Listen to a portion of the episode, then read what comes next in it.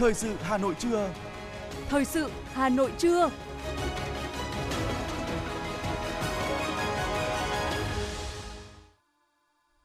Lê Thông và Thu Thảo xin được đồng hành cùng quý vị và các bạn trong 30 phút của chương trình Thời sự trưa nay, thứ ba ngày 8 tháng 11 năm 2022. Những nội dung chính sẽ được đề cập đến trong chương trình hôm nay. Thủ tướng Phạm Minh Chính tới thủ đô Phnom Penh bắt đầu chuyến thăm chính thức Campuchia. Hôm nay, Quốc hội thảo luận về phòng chống tội phạm tham nhũng. Hà Nội đủ xăng dầu đáp ứng nhu cầu của người dân. Trong phần tin thế giới, khởi động hội nghị cấp cao ASEAN lần thứ 40, 41 tại Campuchia. Nhật Bản cân nhắc chấm dứt tiêm miễn phí vaccine ngừa COVID-19. Sau đây là nội dung chi tiết.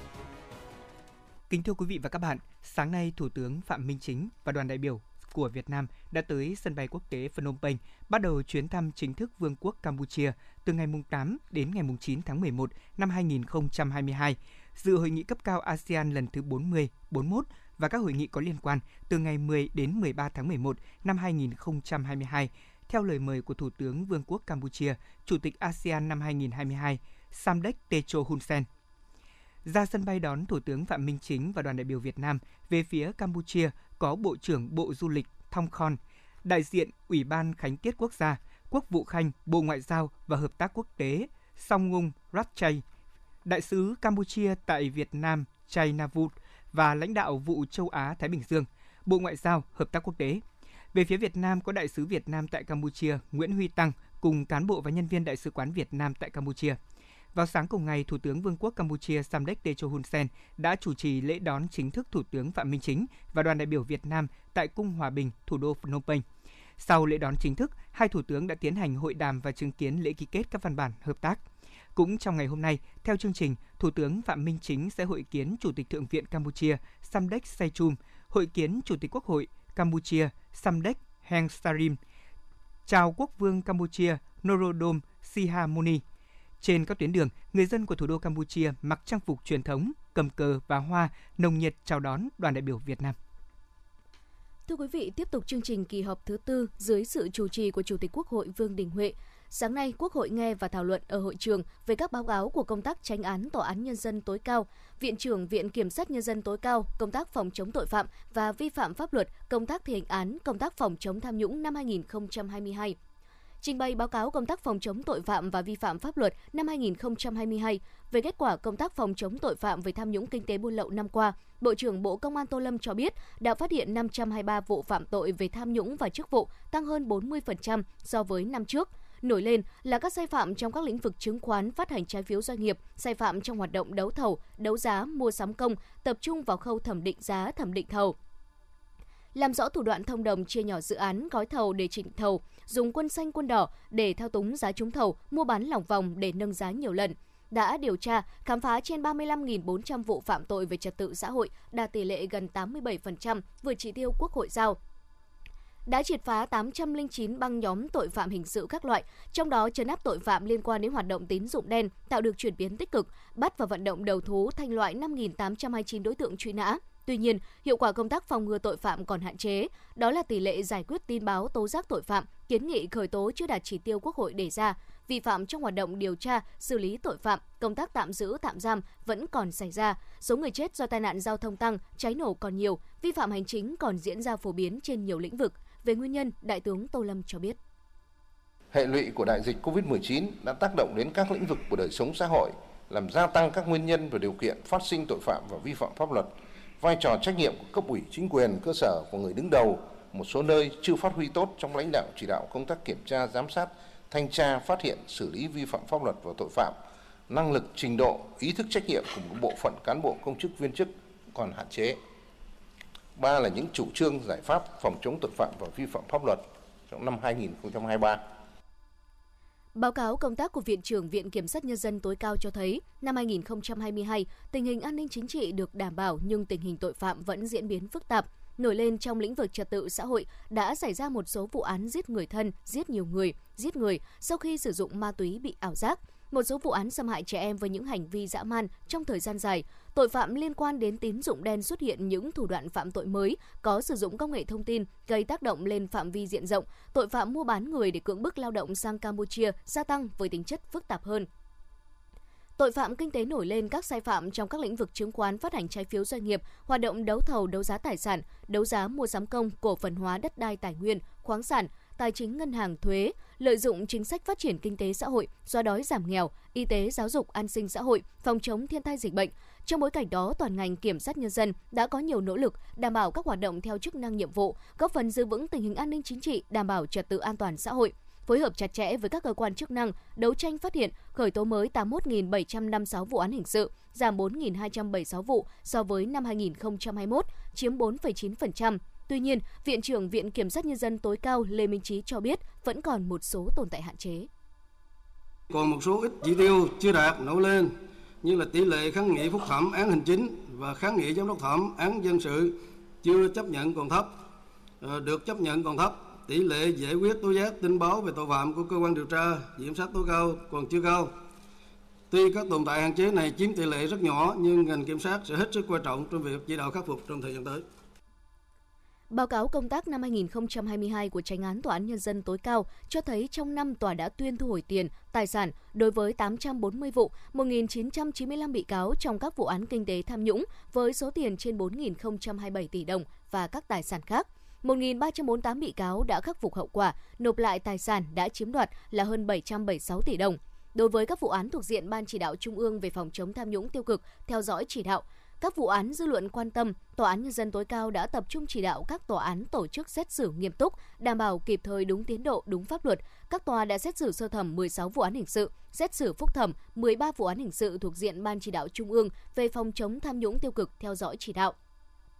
Bên cạnh đó đã xử lý nghiêm các vụ án, nhất là những vụ án gây ra thiệt hại đặc biệt lớn, được dư luận xã hội quan tâm. Báo cáo công tác thi hành án năm 2022 cho thấy, Thể chế về thi hành án tiếp tục được hoàn thiện và kịp thời triển khai thực hiện đã góp phần giải quyết một số khó khăn vướng mắc trong thực tiễn, nâng cao hiệu quả thi hành án tín dụng ngân hàng và thu hồi tài sản cho nhà nước trong các vụ án hình sự về tham nhũng kinh tế. Kết quả thi hành xong về tiền đạt trên 75.240 tỷ đồng, tăng trên 28.150 tỷ đồng so với năm ngoái. Trong đó, kết quả thu hồi tài sản trong các vụ án hình sự về kinh tế tham nhũng đạt trên 15.989 tỷ đồng, tăng trên 11.895 tỷ đồng báo cáo thẩm tra các báo cáo của chính phủ về công tác phòng chống tội phạm và vi phạm pháp luật, công tác thi hành án, báo cáo công tác của Viện trưởng Viện Kiểm sát Nhân dân tối cao, tranh án Tòa án Nhân dân tối cao năm 2022, nêu rõ mặc dù tình hình vi phạm pháp luật và tội phạm về trật tự xã hội giảm, tuy nhiên, một số loại tội phạm gia tăng như giết người tăng trên 13%, mua bán người tăng trên 10%, cho vay lãi nặng tăng gần 42%, tội phạm trong lĩnh vực công nghệ thông tin, mạng viễn thông tăng hơn 30%, từ những phân tích nêu trên, chủ nhiệm Ủy ban Tư pháp của Quốc hội Lê Thị Nga đề nghị chính phủ chỉ đạo tập trung khắc phục những hạn chế được nêu trong các báo cáo thẩm tra. Nâng cao tỷ lệ giải quyết tố giác tin báo tội phạm, áp dụng chặt chẽ các biện pháp ngăn chặn, hạn chế đến mức thấp nhất tiến tới không để xảy ra trường hợp bị oan trong giai đoạn điều tra, chỉ đạo các bộ ngành ra soát làm rõ những bất cập trong công tác quản lý nhà nước để có giải pháp hạn chế phát sinh vi phạm pháp luật và tội phạm, nhất là trong lĩnh vực y tế, chứng khoán, trái phiếu doanh nghiệp. Chỉ đạo việc xây dựng hệ thống cơ sở dữ liệu quốc gia theo dõi xử lý vi phạm hành chính trên toàn quốc. Năm 2023 xây dựng báo cáo chuyên đề về tình hình tạm đình chỉ điều tra, số liệu đến đến ngày 30 tháng 9 năm 2023 gửi Ủy ban Tư pháp của Quốc hội. Báo cáo về công tác phòng chống tham nhũng năm 2022 cho biết, các bộ ngành địa phương đã kiểm tra tại 14.425 cơ quan tổ chức đơn vị về công khai minh bạch, đã phát hiện chấn chỉnh xử lý đối với 111 cơ quan tổ chức đơn vị có vi phạm. Các bộ ngành địa phương đã ban hành 9.955 văn bản về quy định định mức tiêu chuẩn chế độ, tiến hành 3.927 cuộc kiểm tra việc thực hiện các định mức tiêu chuẩn chế độ, đã phát hiện 283 vụ việc, đã chấn chỉnh và xử lý 386 người vi phạm về xử lý trách nhiệm của người đứng đầu khi để xảy ra tham nhũng năm 2022 có 19 người bị xử lý do thiếu trách nhiệm để xảy ra tham nhũng về công tác thi hành án. Tổng số phải thi hành là 3.973 việc, ứng với 89.000 tỷ đồng, trong đó số có điều kiện thi hành là 2.739 việc, ứng với hơn 43.000 tỷ đồng, đã thi hành xong 1.895 việc, ứng với 15,9 nghìn tỷ đồng, tăng 290% so với năm 2021. Cuối giờ phiên làm việc sáng nay, Quốc hội đã tiến hành thảo luận tại hội trường về các báo cáo trên. Nội dung phiên làm việc sẽ được chúng tôi gửi tới quý vị thính giả trong các chương trình thời sự tiếp theo. Mời quý vị thính giả chú ý đón nghe.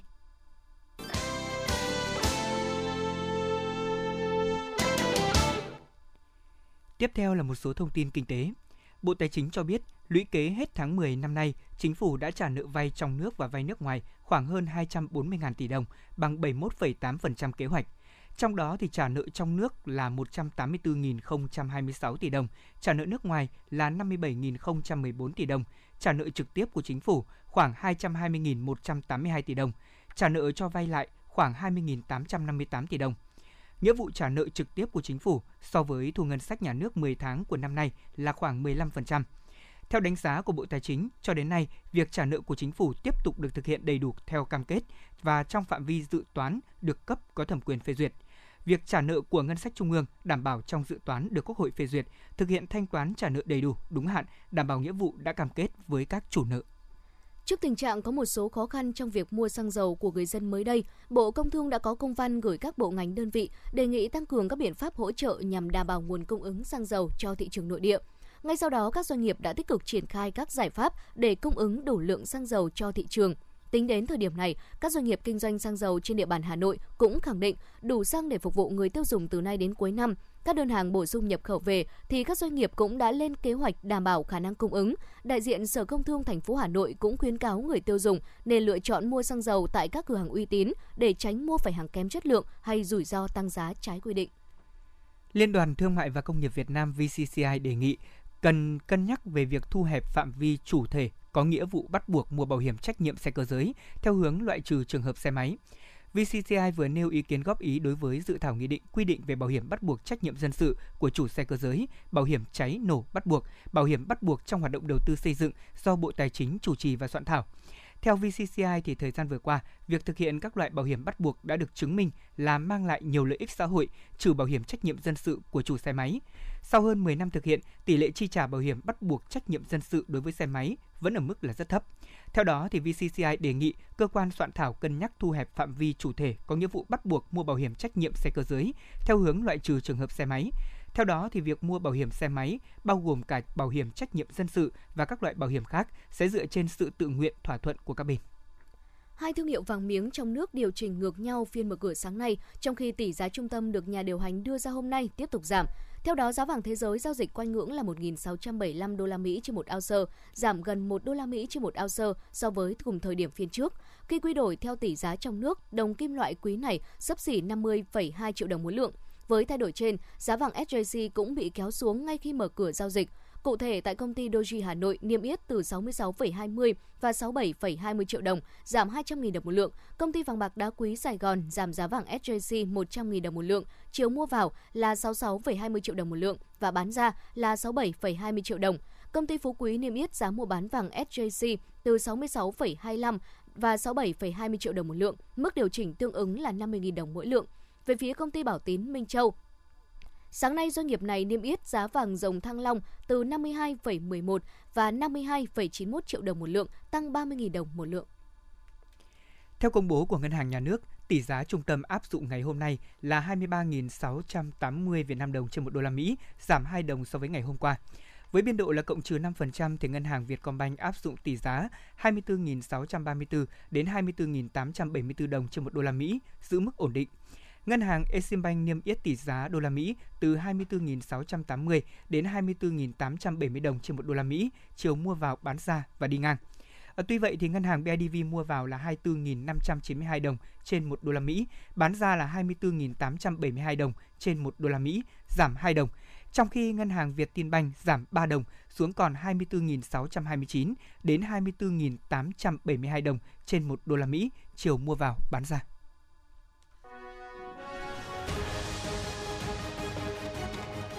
Thời sự Hà Nội, nhanh, chính xác, tương tác cao. Thời sự Hà Nội, nhanh, chính xác, tương tác cao.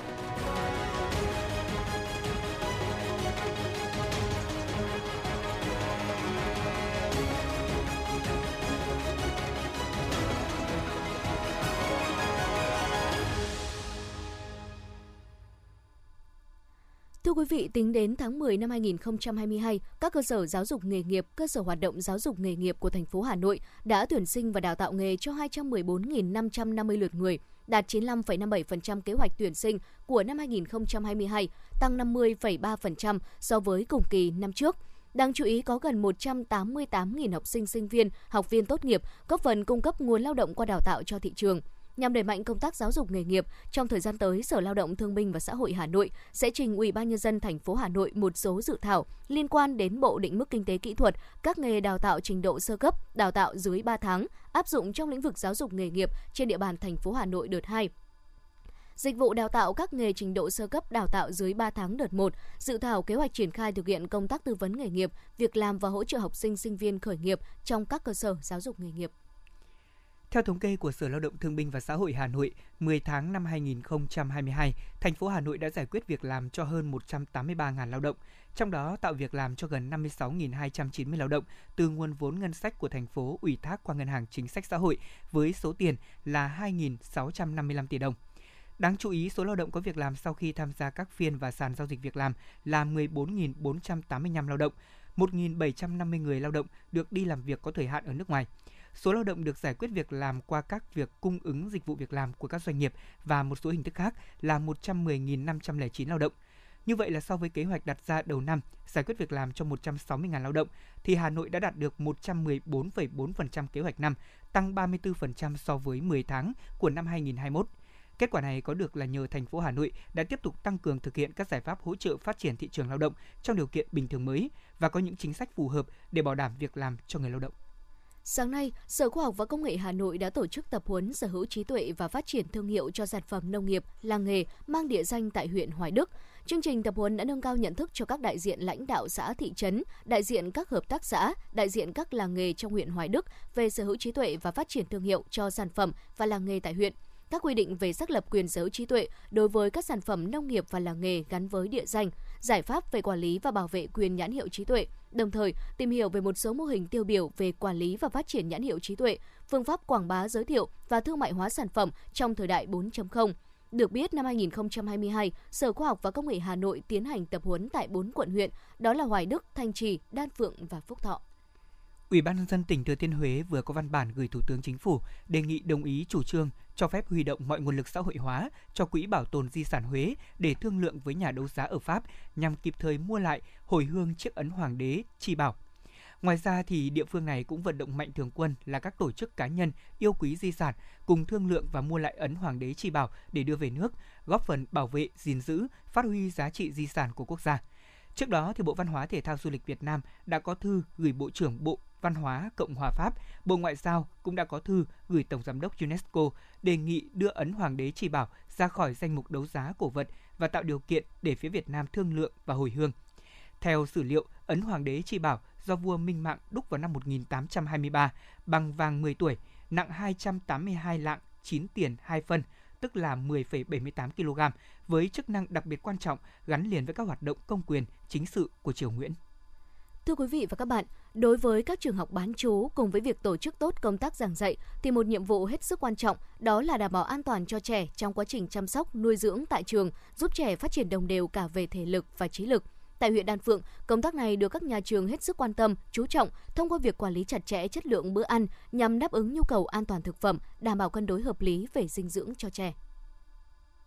Với thực đơn hai bữa một ngày, gồm bữa chính buổi trưa và bữa phụ buổi chiều sau khi ngủ dậy,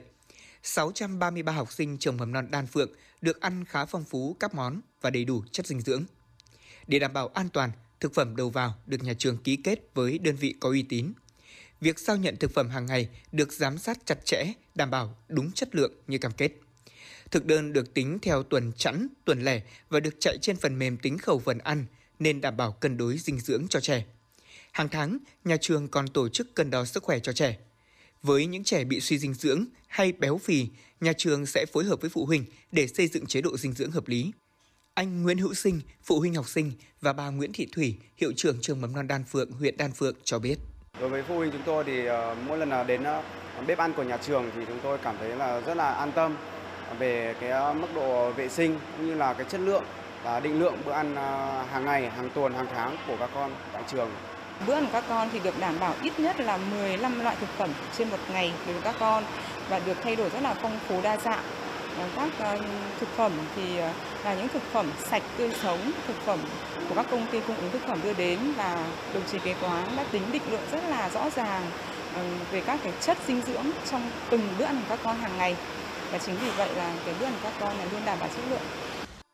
Dinh dưỡng trong những năm đầu đời hết sức quan trọng cho trẻ phát triển về mọi mặt sau này. Xác định rõ điều này, trường mầm non Tân Hội B, huyện Đan Phượng đã luôn thực hiện tốt các quy định về an toàn thực phẩm, từ khâu chọn lựa thực phẩm đầu vào có nguồn gốc xuất xứ rõ ràng cho đến khâu chế biến, tổ chức bữa ăn phải bảo đảm yêu cầu về chất lượng và dinh dưỡng.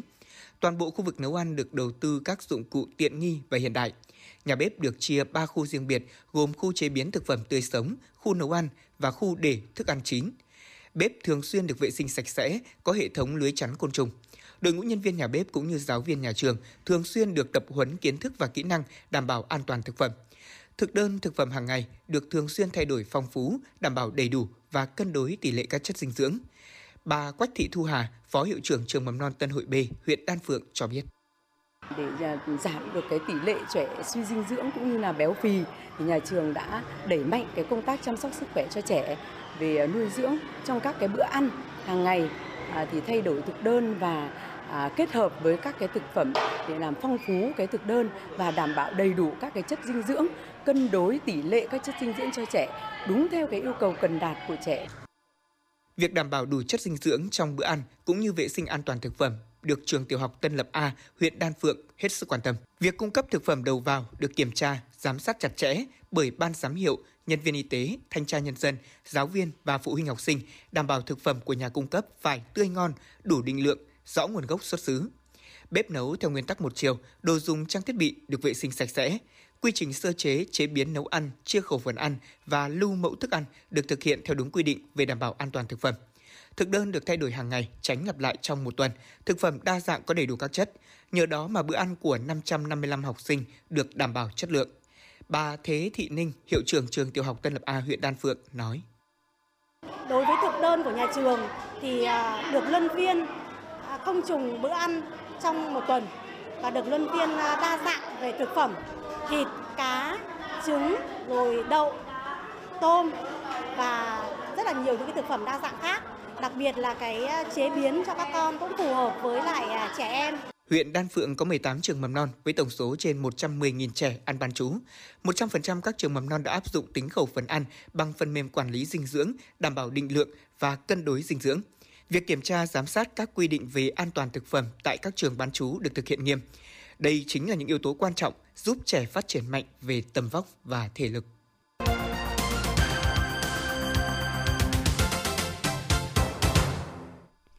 Xin được chuyển sang phần tin thế giới. Thưa quý vị và các bạn, sáng nay các quan chức cao cấp của ASEAN đã bắt đầu nhóm họp để chuẩn bị cho hội nghị cấp cao ASEAN lần thứ 40, 41 và các hội nghị có liên quan. Hội nghị cấp cao ASEAN lần thứ 40, 41 và các hội nghị liên quan sẽ diễn ra tại thủ đô Phnom Penh, Campuchia từ ngày 10 đến ngày 13 tháng 11. Hội nghị cấp cao lần này đánh dấu sự nối lại đối thoại trực tiếp giữa các lãnh đạo sau hơn 2 năm bị gián đoạn do dịch bệnh COVID-19. Và đây cũng là dịp để các lãnh đạo các nước trao đổi về những nỗ lực xây dựng cộng đồng ASEAN, tăng cường đoàn kết và vai trò trung tâm của ASEAN, kiểm điểm, định hướng quan hệ giữa ASEAN với các đối tác và thảo luận nhiều vấn đề chiến lược ở khu vực và thế giới.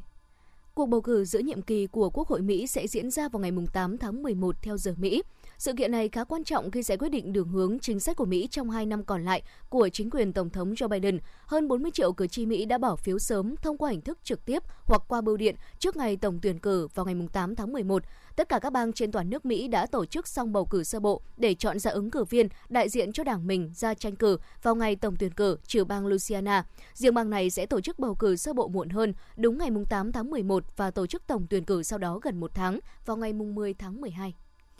Ngoại trưởng Indonesia Retno Marsudi cho biết Indonesia đang nỗ lực chuẩn bị cho hội nghị thượng đỉnh G20 sẽ được diễn ra vào ngày 15 và 16 tháng 11 và cương vị chủ tịch G20 có thể là thách thức lớn nhất từ trước đến nay do những bất đồng về địa chính trị, kinh tế cùng các vấn đề khác.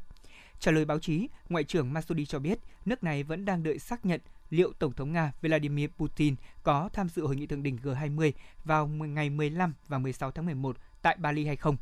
Theo bà Redno thì quyết định tham dự của Tổng thống Putin chỉ có thể rõ ràng vào phút chót.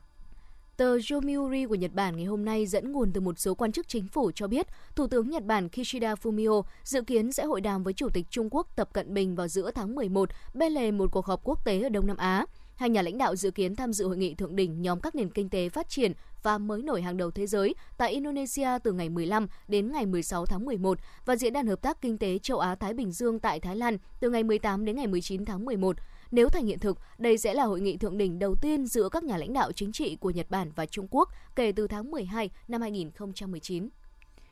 Các quan chức của Liên minh châu Âu cho biết nền kinh tế của khối có thể suy giảm trong mùa đông năm nay trong bối cảnh giá sinh hoạt và lạm phát tăng mạnh. Cuộc khủng hoảng năng lượng cũng đang có xu hướng nghiêm trọng hơn do ảnh hưởng từ cuộc xung đột giữa Nga và Ukraine.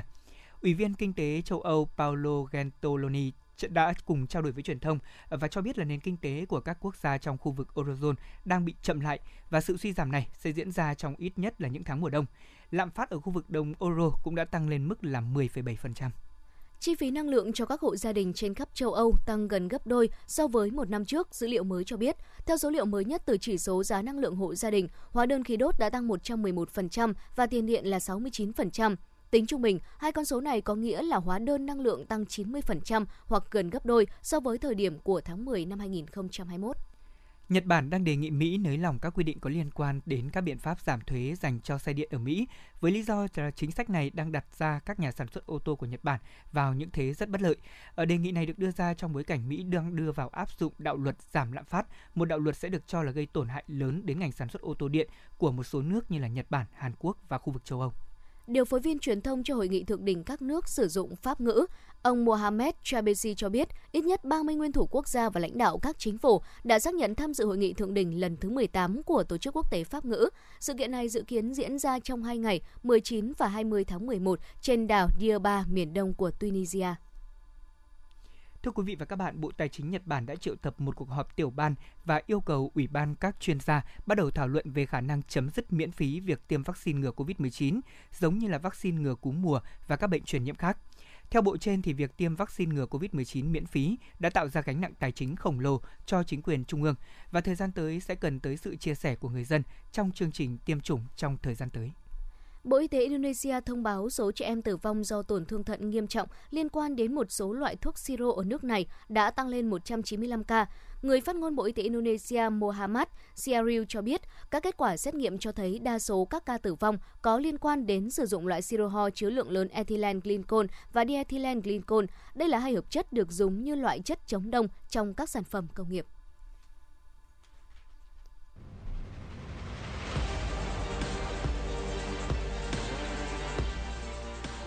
Bản tin thể thao. Bản tin thể thao.